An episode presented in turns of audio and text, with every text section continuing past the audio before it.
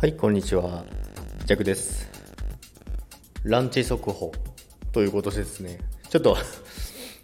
仮想通貨の速報もやりたかったので、ランチと一緒におしゃべりしようかなと思ってるんですけども、まず今日は卵あんかけエビフライなんですけども、まあ、この上に三つ葉が乗ってるんですよね、写真の通り。私、三つ葉食えないので、しかも知らずに食べてたんですよね。そしたらもう臭いのなんのって、私あの緑色の野菜で匂いのするやつは全然食べれないんですよね。でセロリもそうなんですけど 好き嫌いが多い弱なんですけども。でですねあと仮想通貨なんですけどもネムシンボルが、まあ、皆さんご存知だと思いますけど新通貨また延期されてますのでスナップショット。で日にちもまだ決まってないんですけども、まあ、そこで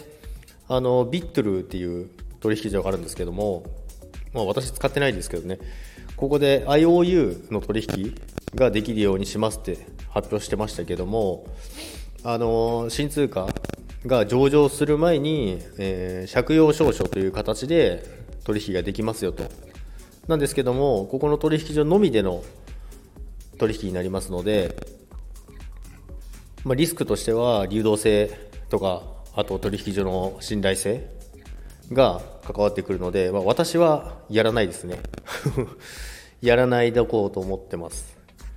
で、リップルの時の、えーフレア、フレアの FLR ですね、と時もあったんですけども、多分そんな皆さんやってないと思うんですけどね。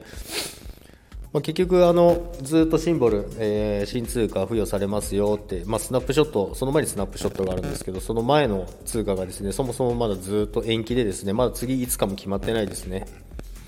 とは言ってもやっぱりあの、まあ、ニュースも大事なんですけどやっぱり最終的にはチャートかなと思います。